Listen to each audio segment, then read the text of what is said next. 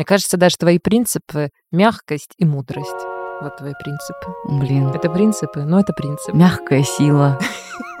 Soft power girl. That's me.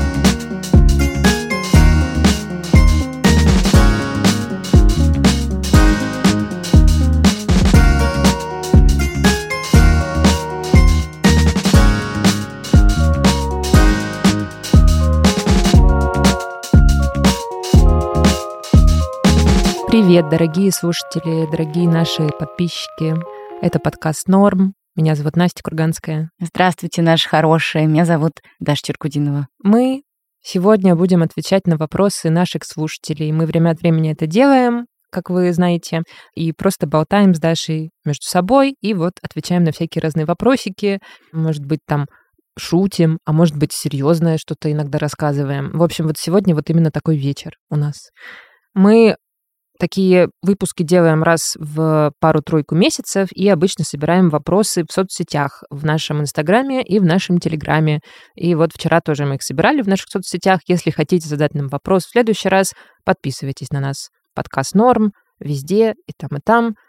Читайте, смотрите кружочки от нас, всякие прикольные сторисы и задавайте вопросы. И там, и там это в Телеграме и в Инстаграме. Да, да, да, да, Да. да. А еще можете подписаться на нас на Patreon е, на Boosty. И поддержать нас донатом, если у вас есть деньги. А если нет, то не надо поддерживать нас. Мы как-нибудь сами. Ее стратегии выживания. Мы как-нибудь сами. Прежде чем отвечать на вопросы наших слушателей, поговорим. Мы же так вот что-то вышли с каникул и сразу полетели в повестку. То один Мгм. выпуск выпустили, то другой. Полетели в повестку. Да, на, на, на, на, на, на. Да. Да, именно так. Осенний такой мотив. Ну, действительно, что мы уже выпустили три выпуска целых. Как ты провела выходные, да? Что ты делала? Что я делала в эти выходные? Я была на свадьбе одного своего близкого друга, Стасона. Стасон, привет.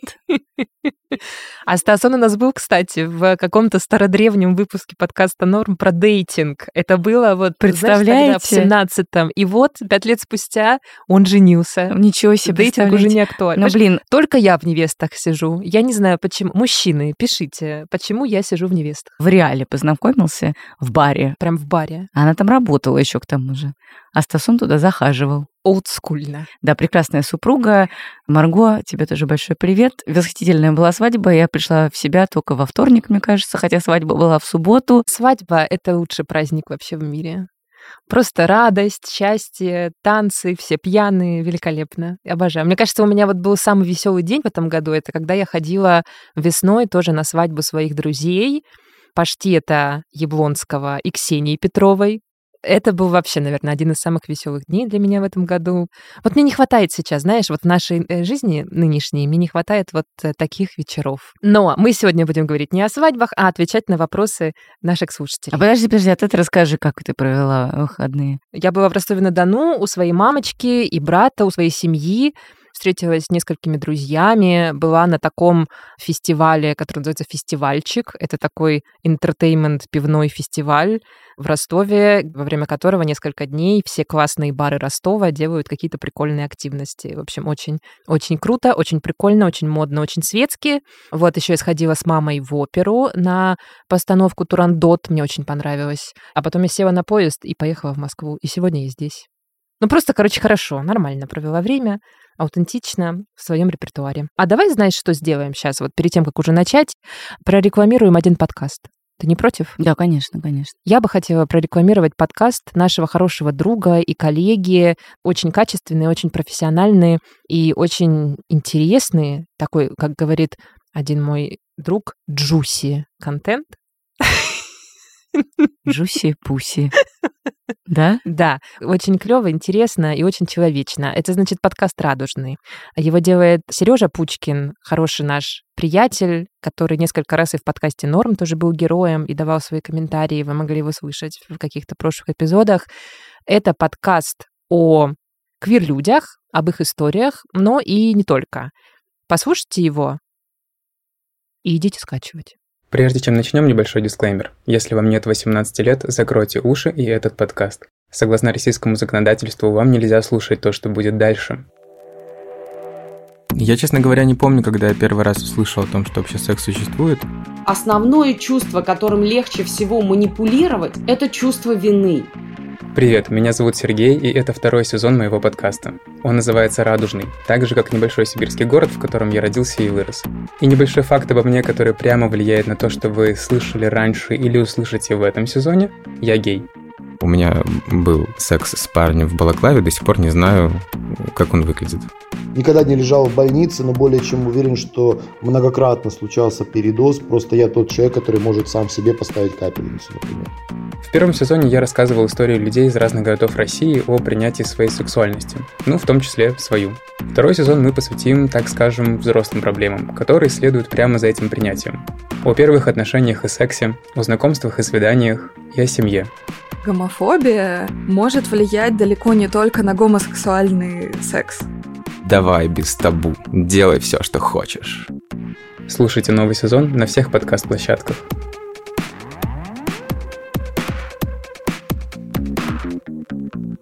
Оставьте мою попку в покое.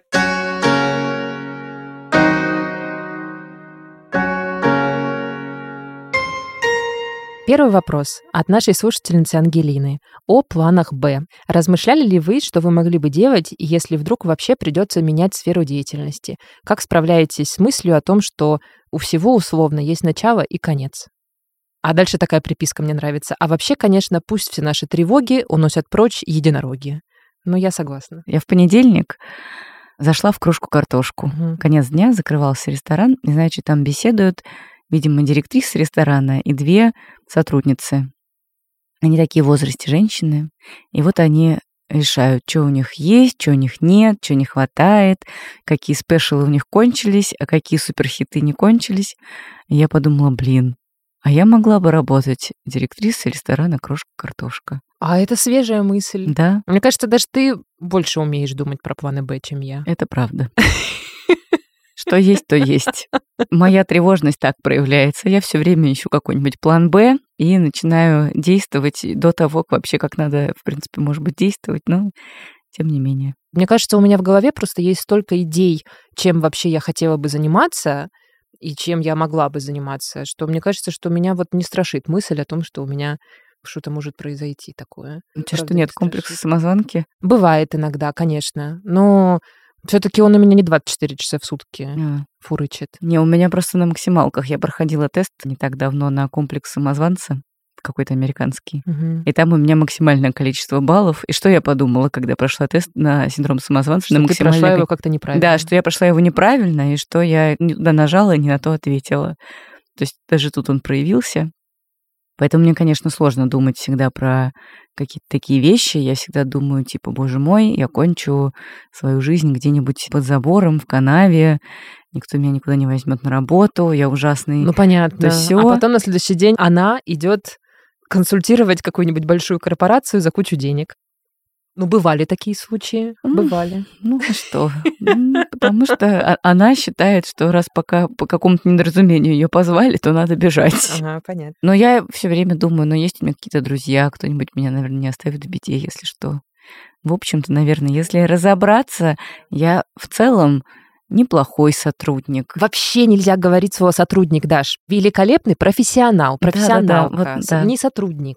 О себе надо думать как о профессиональной единице. Мгм. И публичной интеллектуалке, конечно, что, Да. ну, безусловно, ты высокого класса. А если прям про какие-то совсем э, говорить такие вещи, ну, меня, кстати, не пугает вот ни ручной труд, ни еще какой-нибудь такой, конечно. Мне кажется, что пугает не сама перспектива плана «Б», а пугает скорее перспектива вот этой точки пересборки. Ну да. Когда ты оказываешься в точке, когда у тебя что-то уже кончилось или уже не очень актуальна какая-то история да, в жизни, а новое еще не нарисовалось. Вот это, конечно, ну, тяжелое всегда состояние, но, как обычно, надо себе напоминать, что оно проходит, и потом что-то постепенно вырисовывается. Вот я... Очень мудро. Но это факт, это жизнь. Я думаю, что вообще планы «Б» хорошо иметь. Ну, пусть они у вас так фоново витают в голове, и, может быть, когда-нибудь какие-нибудь из них воплотятся в жизнь. Да, надо сказать, что я не очень много знаю случаев, когда люди шли по планам Б, Да, обычно по плану А все фурычат всю жизнь. Ну да. ну или там появляется какой-нибудь новый неожиданный невероятный план. Но у некоторых получается. Некоторые люди, когда вот они теряются как-то в жизни, не устраивает их работа или что-то, они ставят себе цель поехать куда-нибудь учиться в какое-нибудь хорошее место. Вот наши... Многие сейчас наши знакомые. Да, да. Наши многие знакомые. Вот у нас есть подружка такая, Олеся Шмагун. Угу. Она поехала учиться в Принстон. Она год занималась организацией этой Аферы. Да, аферы. Узнавала, как что делать, куда писать, как собирать рекомендации, что вообще надо, какие есть программы, тролливали. Год у нее на это ушел, и вот она живет Я очень восхищаюсь Алисе. Я время от времени думаю, пока мы в каком-то политическом безвременье, а может быть тоже где-нибудь поучиться. А потом мне кажется, что мне не хватит целеустремленности на такой шаг никогда, потому что я, как обычно, там по дороге займусь тремястами другими делами. В общем, я восхищаюсь людьми, которые могут вот последовательно так воплощать какой-то проект в своей жизни. Да, я тоже. А что? А в хаотичности тоже есть свои плюсы какие-то. Какие? В другом выпуске мы поговорим. Давай мы о конкретике немножко поговорим. Вот все, медиабизнес закончился окончательно, подкасты перестали существовать. Чем ты займешься? Твой план Б? Никакого контента. И вся твоя экспертиза в сфере контента, все тоже. Ну, я правда пойду куда-нибудь устраиваться. Ну, не в крошку картошку. Ну, а почему нет? Ну что, я управляла целой подкастерской студией. И изданиями разными. И изданиями разными. Что, я не смогу в Excel-табличке написать, сколько мне нужно купить картошки и поговорить с сотрудниками так, чтобы они накладывали и докладывали? Я думаю, смогу.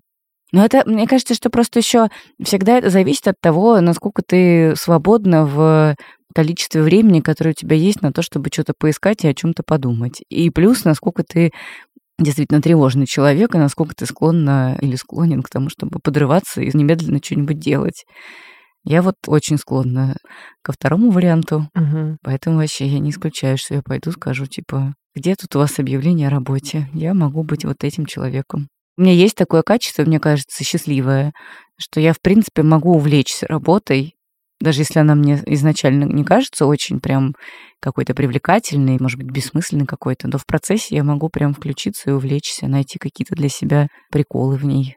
У меня много мыслей. Все, завтра контент отменят. Первая моя альтернатива — цветочный магазин. Реально, я думаю, что, мне кажется, было бы прикольно, но я всегда думала, может быть, типа на пенсии, знаешь, вот какой-нибудь такой милый бизнес. Это одно. Ну, а тебе же нужно как-то его открывать же. Надо же закупиться сначала, арендовать помещение. Ну да, но я бы погрузилась в эту сферу. И в смысле, бабки нужны, я имею в виду. А, бабки? Ну да, с бабками непонятно, что делать. Но можно сначала пойти в какой-нибудь существующий уже магазин, знаешь, ну, да. а потом подняться по этой карьерной лестнице. Угу. Это первое. Потом второе, я бы какие-нибудь песенки бы могла петь. Я люблю петь, и я бы какие-нибудь народные песенки пела. Не знаю, какая здесь, возможно, карьера, но мне нравится просто душа моя как бы успокаивалась бы. Какой-то еще третий у меня был план «Б», ну, я что-то забыла, какой. Мой план «Б» был бы связан вот с чем-то таким душеспасительным. Может быть, я бы, знаешь, пошла бы учиться йогу преподавать. Вот что-нибудь такое. Ну, короче, I'm cringe, but I'm free. Не в смысле, что как бы йога — это кринж, я обожаю йогу, а в смысле, что я бы вот прямо свернула бы в какую-то другую сторону. В чем наша большая разница между нами с Настей? Я сразу думаю про то, что, типа, я нахожусь в нищете, и, типа, нужно срочно как-то заработать денег хоть как-нибудь. Настя думает про что-то такое песенки, то есть как бы не существует этого вообще, этой проблемы и этого дискурса. Но это классно. Здорово, что ты от этого свободна.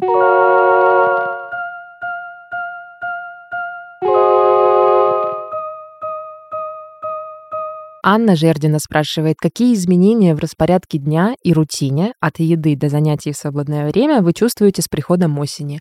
Как вообще ощущаете смену времени года? Любите ли осень? И какие штучки вам нравится добавлять в жизнь с ее приходом? Прекрасный вопрос, такой уютный, замечательный. Я, кстати, хочу сказать, что я вот его, когда сегодня утром читала, я думала о том, что вот мы пять лет ведем подкаст «Норм» уже почти, и мы обычно с тобой всегда какие-то вот эти делаем сезонные эпизоды. Типа, да, вот у нас обычно там вот бывают какие-то планерки с наступлением наступлением осени или зимы или лета, и мы такие, так, наступила осень, какой-нибудь эпизодик нужно осенний, наступила зима, сейчас какой-нибудь эпизодик, как любить зиму. А в этом году что-то вне повестки это оказалось вообще для нас. И... Ну, потому что в этом году повестка, повестка другая. Да, повестка другая, и мы вообще даже не обратили внимания, что эта осень наступила. Поэтому спасибо вам за этот вопрос. Сейчас мы включимся в осеннюю тему и подумаем, что какие у тебя изменения. Ну, я люблю осень вообще. Ну, вот такой особенно как сказать, еще такую вот не очень хмурую, наверное, поздненоябрьскую я не очень люблю.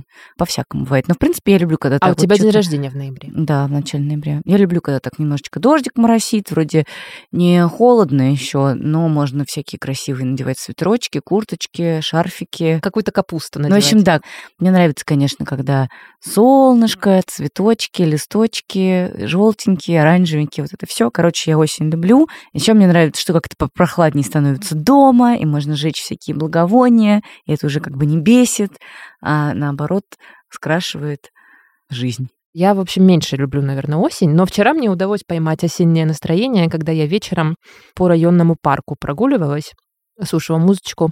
Но я не то, что поймала, он меня преследует в какой-то вот этот вот замечательный московский осенний запах. Вот как-то, когда еще очень пышные деревья, еще они не осыпались, и все такое влажное, и листва влажная, и пахнет вот этим осенним парком. Это потрясающе. Так прямо наслаждаешься этим запахом. Ну вот, наверное, пока осень еще ранняя, мне нравится гулять. Но эта пора длится недолго.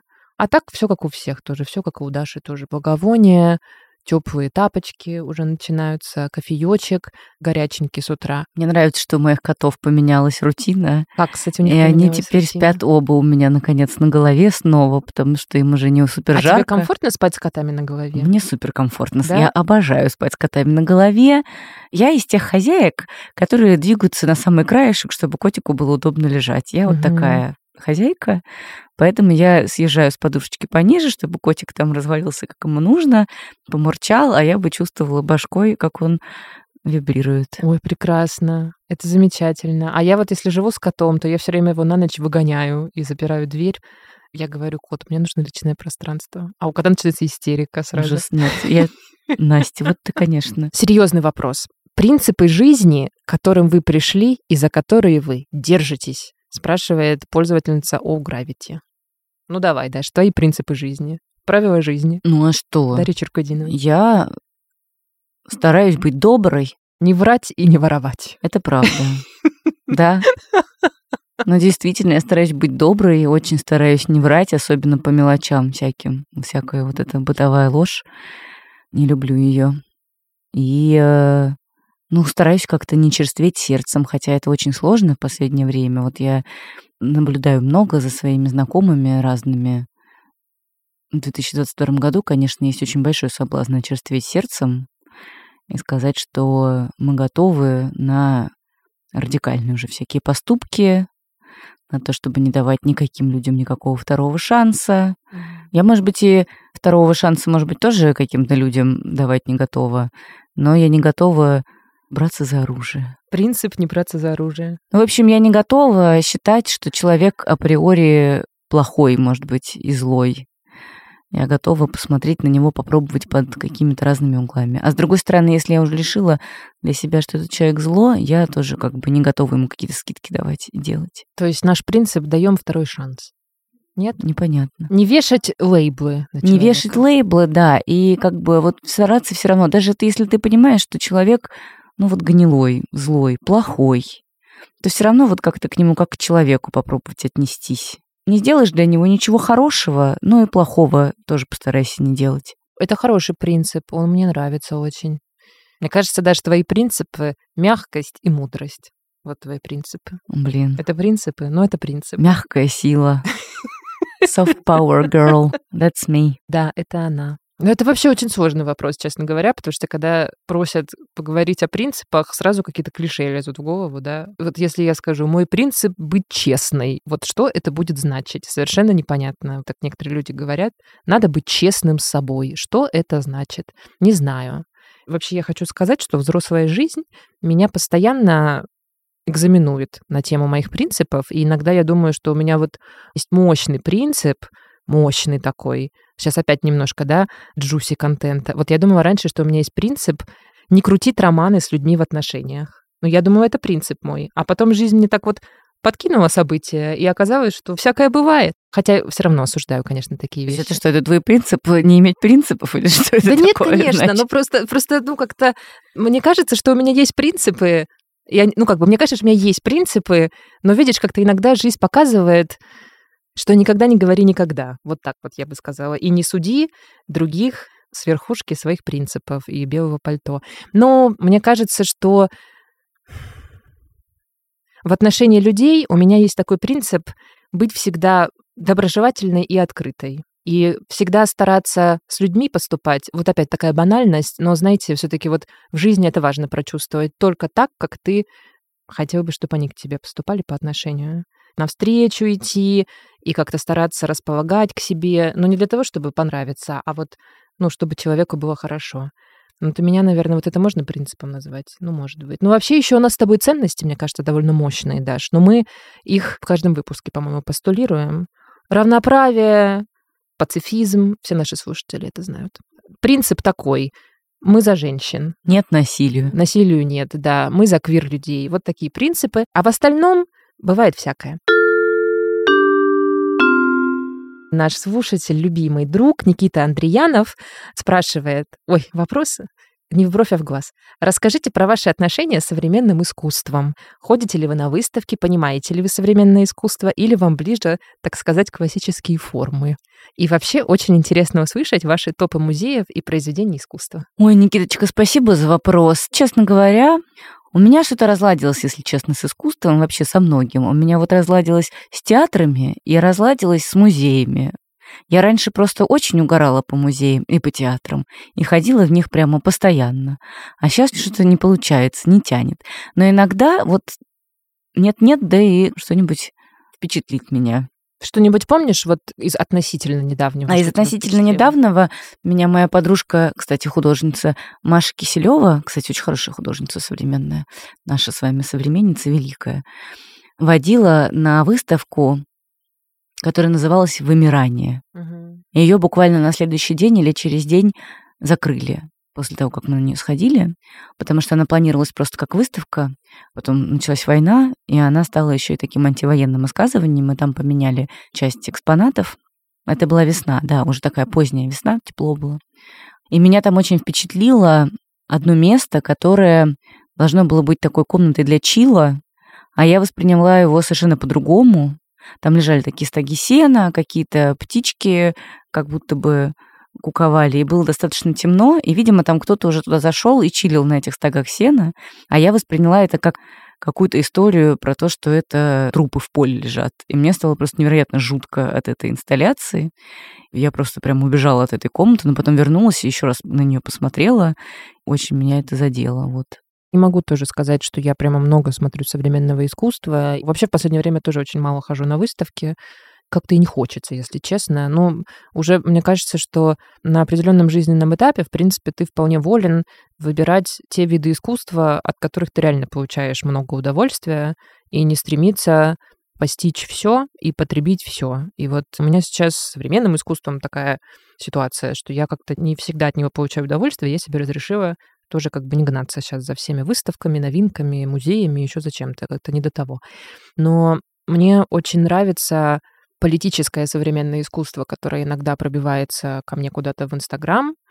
Вот, например, художница, она была в гостях у Маши Семендяева и Дмитрия Парина в подкасте «Тоже Россия», Элис Хуялис, и она делает такой сейчас достаточно пацифистский классный арт, и вот такие художники мне сейчас, на меня сейчас, наверное, производят впечатление. Самое ценное, мне кажется, вот, по крайней мере, ну, может быть, это, опять же, наша какая-то вот российская специфика, а, из-за того, что мы вот в этом российском жестком контексте сейчас находимся, наибольшее впечатление производят вот какие-то такие вот околополитические перформансы, околополитическое какое-то искусство, которое высказывается вот именно критически об окружающем мире. Хочется либо какого-то интересного визуального опыта, вот именно визуального, и его, как правило, у меня получается найти именно что вот в Инстаграме, в Телеграме, в каких-то каналах, где там какие-то даже скорее не художники, а дизайнеры что-то показывают, выкладывают, mm-hmm. и можно там просто листать и, так сказать, радовать глаз. А вот именно общение со смыслами, оно, конечно, требует какого-то смелого высказывания. Да. И когда его нет, мне кажется, у меня поэтому с театрами как-то разладилось российскими, что-то я не вижу там смелых высказываний, не видела никогда. Ну вот в Google-центре, но там все равно как-то на мой вкус было. Ну, хочется, да, как не всегда искусство тебе давало какую-то осмысленно. Пищу, пищу для ума, да. да. Да, я согласна. А так вообще по поводу топа музеев, у меня в Москве любимый музей, музей Востока. Он не современный, А там вот такое самое разное искусство восточных стран, разных государств, и средних веков, и 20 века, и много всякого красивого. А Я люблю всякие маленькие музейчики, когда я езжу по разным городкам Руси, я люблю зайти в какие-нибудь там, не знаю, музей Марины Цветаевой в городе Александров, например. Очень славный. Да, я была в нем. Хороший. Я забыла, что мой третий план Б — это сделать карьеру политологини. Но это я просто наслушалась Екатерину Шульман. Вот, в общем, я где-то вот в своем плане Б зависла между инструктором по йоге и карьерой политолога. Мы увидим, что победит.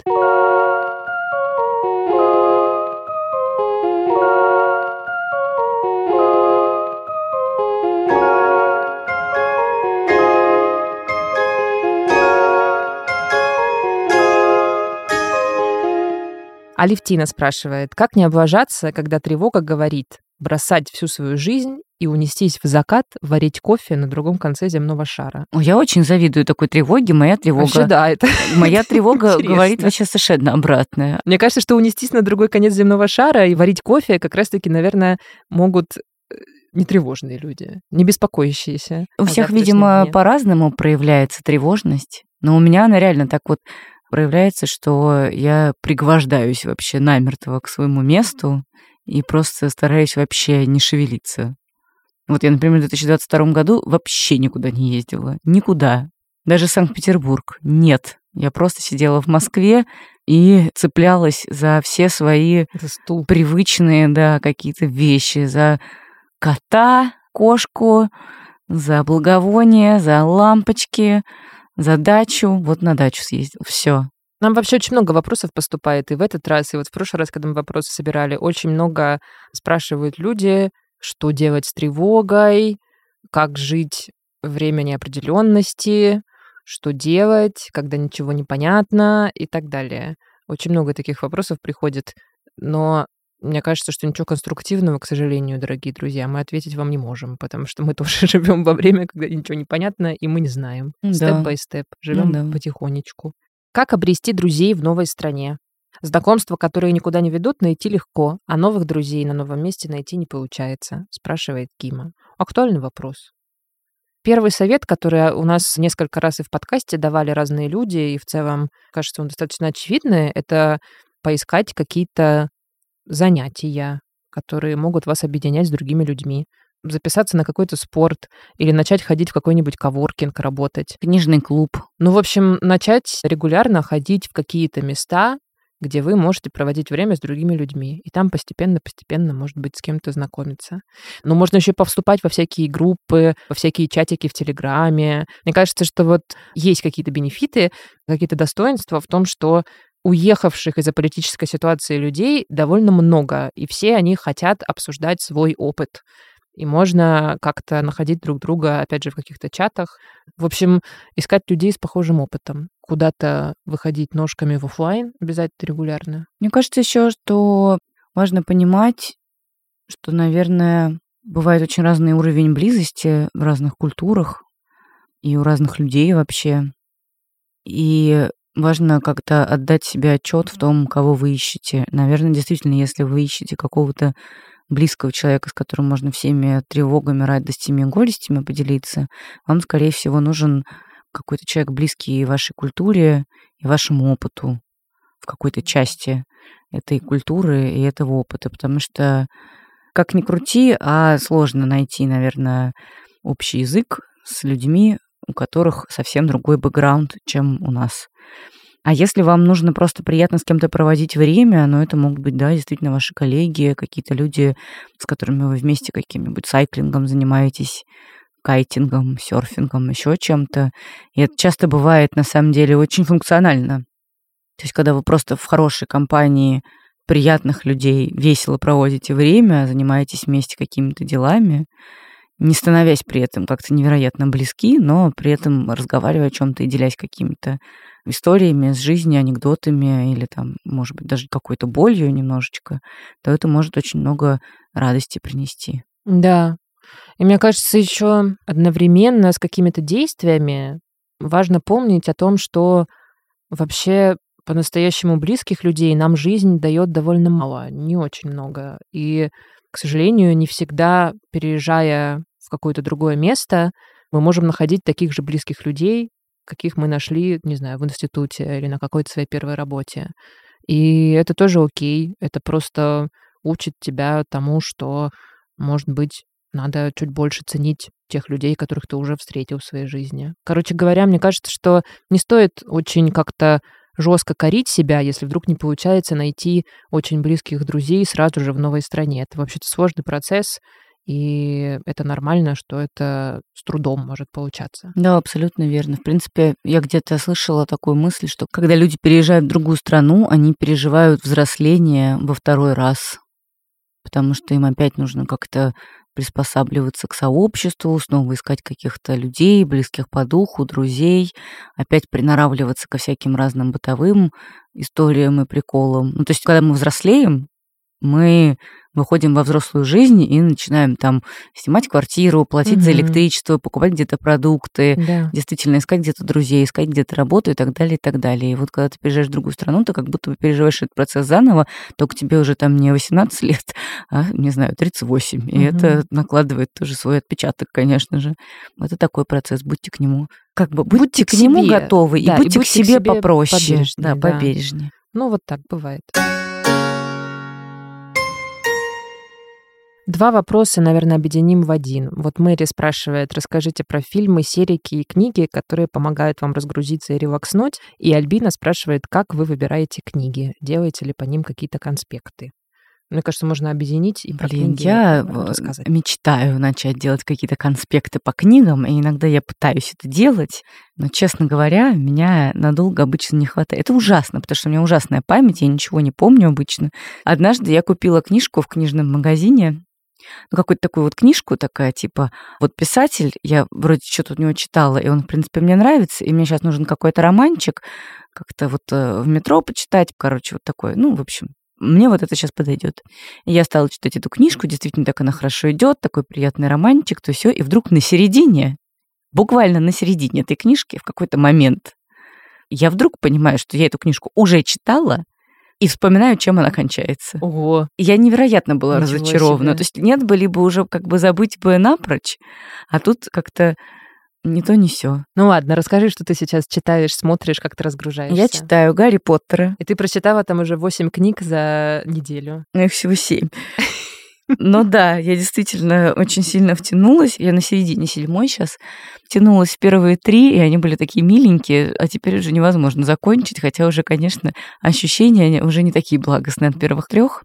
Но мне очень нравится. Я, конечно, с одной стороны, думаю о том, какая же я снопка, что не да. читала эти книжки раньше, не смотрела фильмы, и относилась к а этому это же как кайф. к такому вот. А зато теперь а с другой ты можешь стороны, их впервые прочитать. Да, так круто, что я вот на такой э, тяжелый эмоционально и, и физически вообще чудовищный 2022 год оставила себе вот такую серию книг, которая реально меня просто оттягивает. Я прям погружаюсь туда и ни о чем не думаю, когда их читаю. Как в меме. Я бы хотела стереть себе память, чтобы прочитать заново эти книги. Ну, а, кстати, что уже стереть? Я давно читала, надо будет заново перечитать. А я сейчас начала читать перекрестки, вот эти самые Джонатана Франзена. Ну, пока что я прочитала 100 страниц, и у меня вот это, знаете, ощущение, кто все эти люди какая-то опять дисфункциональная семья, какой-то безумный папаша, безумная мамаша, четыре ребенка, у каждого какие-то проблемы, у этого с наркотиками, у этого с сексом, у этого там еще с чем-то, и вот ты должен это, вот это все вот в это погружаться. Кайф. Но я так понимаю, что в ближайшие 20, 30, 40 страниц я затянусь, меня пропрет, и я провалюсь в эту книгу. Угу. Еще я прочитала в поезде книгу «Женщины Лазаря» О, боже. Марины Степновой.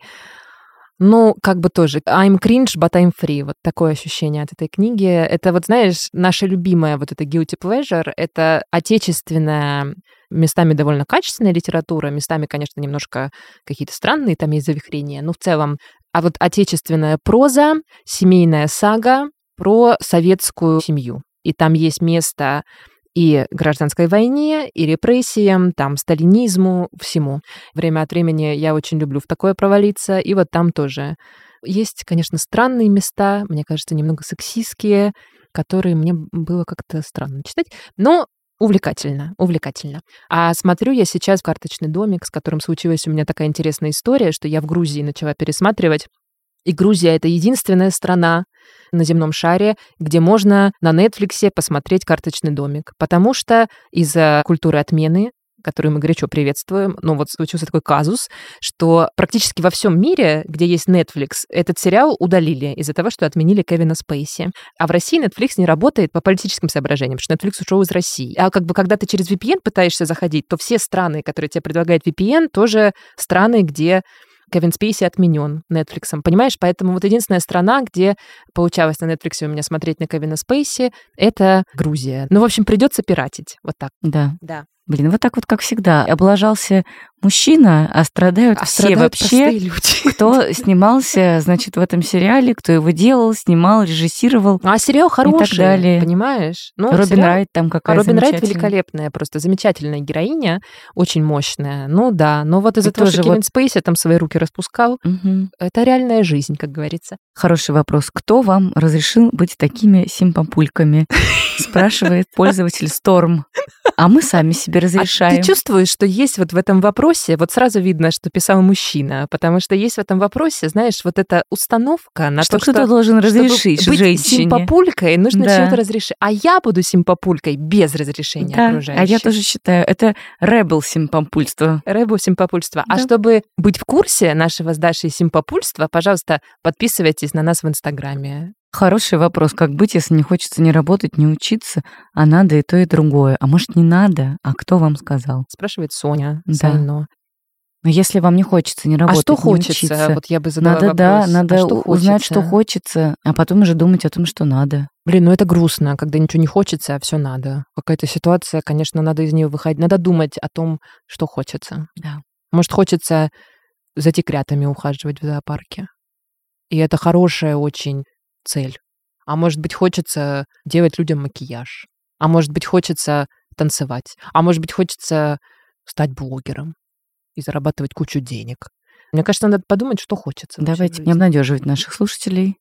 Не каждый блогер зарабатывает кучу денег. Ну, блогер это тоже работа, знаешь. В принципе, как бы если подойти с усердием, то можно небольшую копеечку заработать, конечно. Но небольшой, наверное, можно. Да можно и большую, ну просто мы ее не зарабатываем. Элемент везения еще нужен довольно серьезный. Это тоже правда, да, элемент везения важен. Короче, вот мое сообщение такое, значит, что надо подумать, что хочется. Все, последний вопрос. Если бы у вас была суперспособность, то какая? Зачем это надо?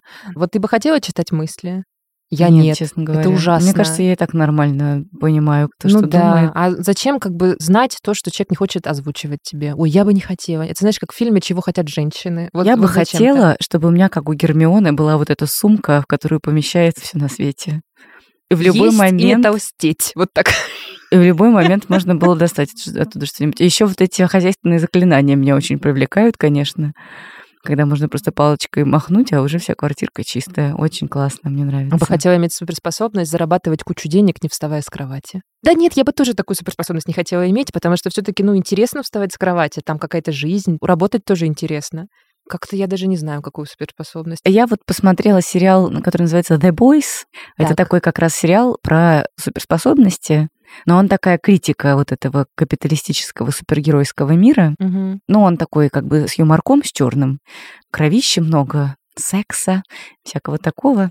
Но там как раз вот обратная сторона супергеройства показана. Суперспособности всегда имеют обратную сторону. Какую? Ну, как-то начинаешь съезжать с катушек немножечко. Будем ценить то, как именно создал Господь Бог. О В да, общем, вот будем так. ценить нашу ординарность. Нашу В ней и ординарность. наша неординарность тоже проявляется. Абсолютно верно. Э, Друзья, дорогие, это был подкаст «Норм». В конце два важнейших объявления. Во-первых, друзья, если вы дослушали до этого момента, это значит, что вы наш верный, лояльный слушатель. Поэтому хотим вас позвать прийти к нам 20 сентября в Москве в бар Powerhouse на встречу с подкастом Норм. Мы пока еще сами не знаем, какая там будет начинка, мы только сегодня согласовали дату, но это будет 20 сентября. Пока мы с Дашей обе как бы в состоянии и в Москве, мы хотим с вами встретиться. Приходите на встречу. Скоро в наших соцсетях мы сделаем подробный анонс. Ура! Второе. Мы хотим поблагодарить нашу любимую команду, всех наших любимых людей, которые помогают нам делать подкаст «Норм».